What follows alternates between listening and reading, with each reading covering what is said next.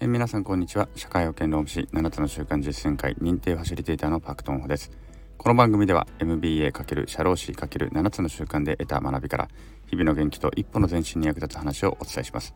え、皆さんいかがお過ごしでしょうか。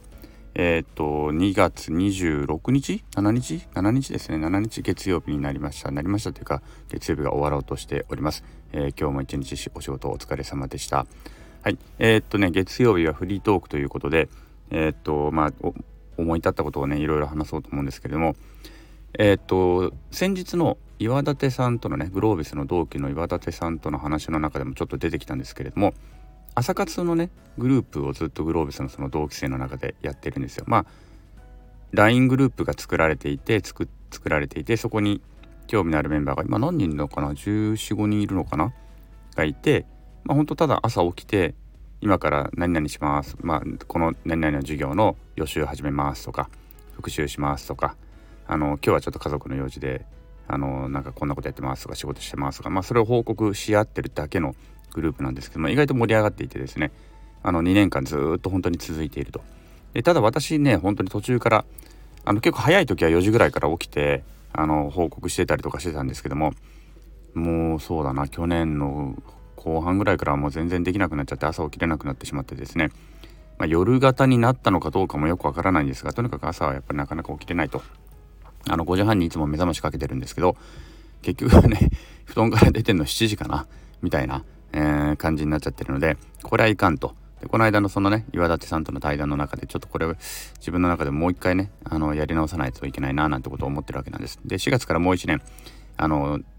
大学院の方をね1年延長して通うことになりましたのでもう一回ちょっと1年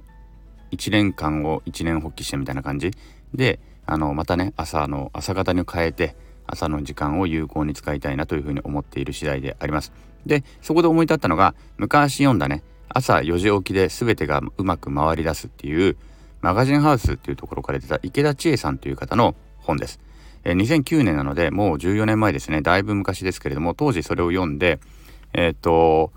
なんでかな読んで、ちょっと一時チャレンジしたのかなすごいベストセラーになりましたよね。で、この方、あの案内、この Amazon のね、えっ、ー、と、著者紹介見ると、えっ、ー、と、あ、株式会社朝6時代表ってなってますね。株式会社は朝6時なんですね。ただ、最初に出た本が2009年で朝4時起きで全てがうまく回り出すって本がベストセラーとなって、それからですね、えっ、と、結構すごい有名人になられましたね。で、今、そのコンサルとかたくさんやられているということで、あの結構朝活の本当第一人者このもともともちろんね朝活朝その活動していろいろやってた人っていうのはたくさんいたんでしょうけども実際こんなに一般的になったのは本当にこの池田千恵さんという方のこの本がきっかけなんじゃないのかなっていうぐらいすごく話題になったしこれ以降本当朝活って言葉が出てきたような気がします。で私も当時読んで読んでできなかったんですけどチャレンジはしたかな？でもできなかったんですけどちょっともう一回ねこれを今今日また Kindle で落としてですねパラパラっと読んで明日からまた朝活を続けやっていこうかなというふうに今思ってるところでこれを決意するために今喋ってるというようなことなんですね。はい。で4時は無理です。さすがにね4時はねあの実際無理です。昔やったことあるけど社労士試験の時と社労士受験の時とかは4時半ぐらいとかあったかな。でもやっぱ無理ですね。あのー、その後が眠くなりすぎてしまうし、まあ、まず起きるの大変。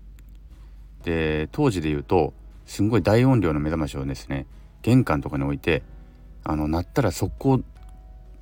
止めに行かないと近所迷惑になるっていうような状況にしておいて4時半にダッシュで止めに行くっていうですねことをやってた時期もあります。その社労士受験の時ね。これは心臓にすごく悪いので全くおすすめしないしもうやりたくないと。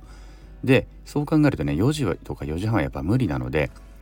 一応5時にしようかなというふうに思っております。5時ね明日から5時。5時起きで、えー、朝活をまた復活させるということを今決意をしたいなと思っている次第です。でまあ本もねこの朝朝4時起きで全てがうまく回り出すという本も今ねまた Kindle でダウンロードしたのでちょっと今日中にパラパラっと読んでそして朝5時から明日からねあのまた朝活を始めていきたいなっていうふうに思ってる次第であります。ということであの一緒にやる人いないかもしれないけれども あのもう一回ねちょっと頑張ってみよう見ませんかということもちょっと呼びかけていきたいなというふうに思います。はいじゃあ明日朝5時に起きれているかどうかは明日の放送ででも今日明日の放送はね今日収録しちゃう今日の夜収録しちゃうから多分明後日ぐらいに報告できると思いますはい是非楽しみにしていてくださいということで今日もお聴きくださりありがとうございました。今日の放送が面白かったりためになった人はいいねをしてくれたりコメントやレターなんかもくれると嬉しいです。また頑張って更新していきますのでよろしければ遊びに来てください。昨日より今日今日より明日。一日一歩ずつでも前進しみんなでより良い世界を作っていきましょう。それでは今日はこの辺です。さようなら。